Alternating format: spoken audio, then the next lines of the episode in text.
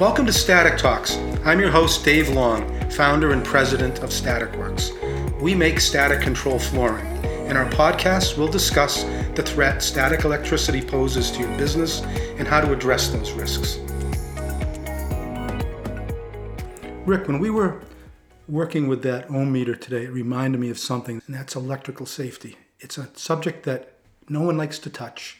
And one of the reasons they don't like to talk about it is because when you start talking about floors that have conductivity and that are grounded, at some point there is a question about whether or not a floor is too conductive and whether that would put a person in harm's way. So I'm going to tell you a quick story and I'll tell you how we went about explaining it to the client. We were called about a year and a half ago by an engineer from the FAA. They had just put in static control carpet in a flight tower and he tested it and it was far more conductive than their um, grounding standard allows for. And he said he called either the installer or the manufacturer, and he was told all he needed to do was lift the tiles up and let the pressure sensitive adhesive dry more, put the tiles back down, and he would get a lower resistance to ground. And for those of you who don't know what resistance to ground is, what that is, is we take an ohm meter, we connect a probe to it, we put the probe on top of the floor.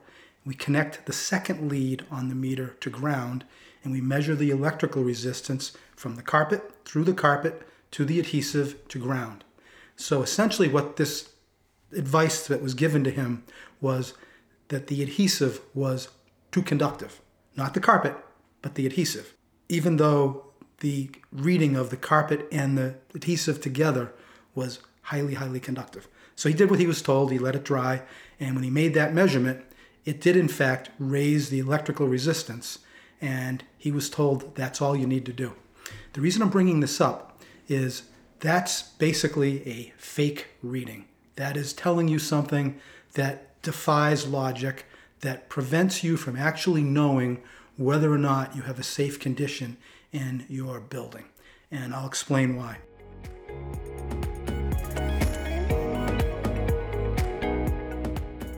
So the FAA's acceptable range for flooring is 10 to the 6th to 10 to the 9th.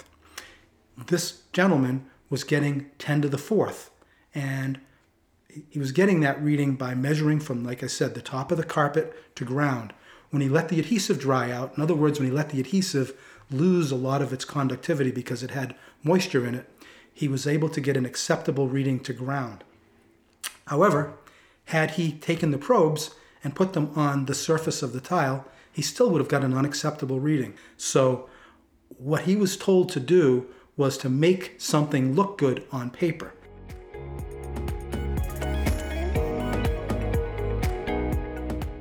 So the FAA engineer was told to do the resistance testing in a way that produces the desired resistance reading, but this method does not provide an accurate resistance measurement of the flooring material itself.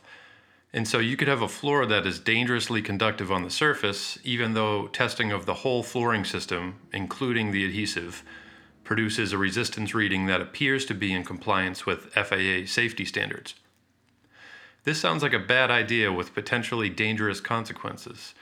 What are the risks associated with overly conductive flooring in this type of environment? When you populate a room with equipment, particularly a flight tower, you've got chassis, you've got blade servers, you've got racks that have metal feet that are electrically grounded because they're, they're electrical appliances, and when they get plugged in, the whole chassis becomes grounded.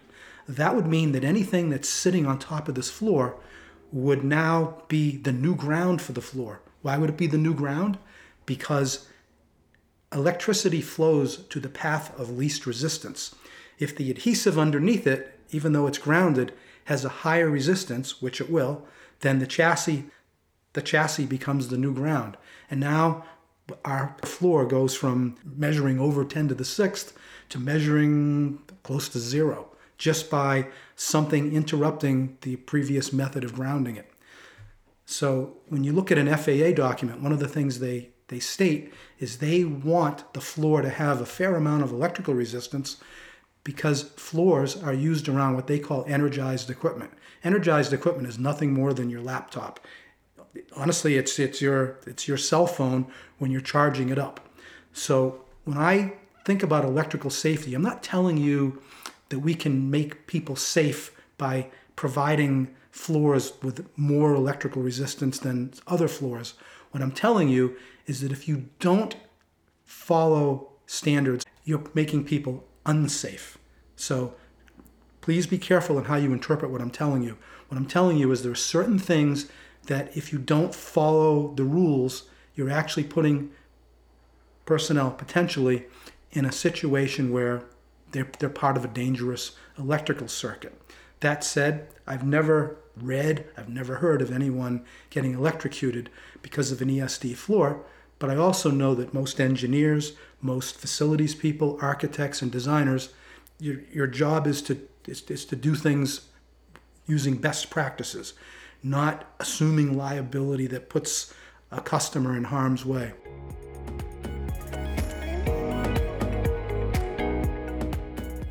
Can you give us a real world example, something anyone can relate to, of the risk associated with having an overly conductive floor in a space that also has energized equipment in it? We all, on occasion, use electrical appliances, hair dryers, things like that. We're not afraid to hold hair dryer in our hand, dry our hair, and we're standing on a dry floor. Would you ever want to do it while you're sitting in a bathtub full of water? Well, that's kind of what we're talking about when a floor is too conductive.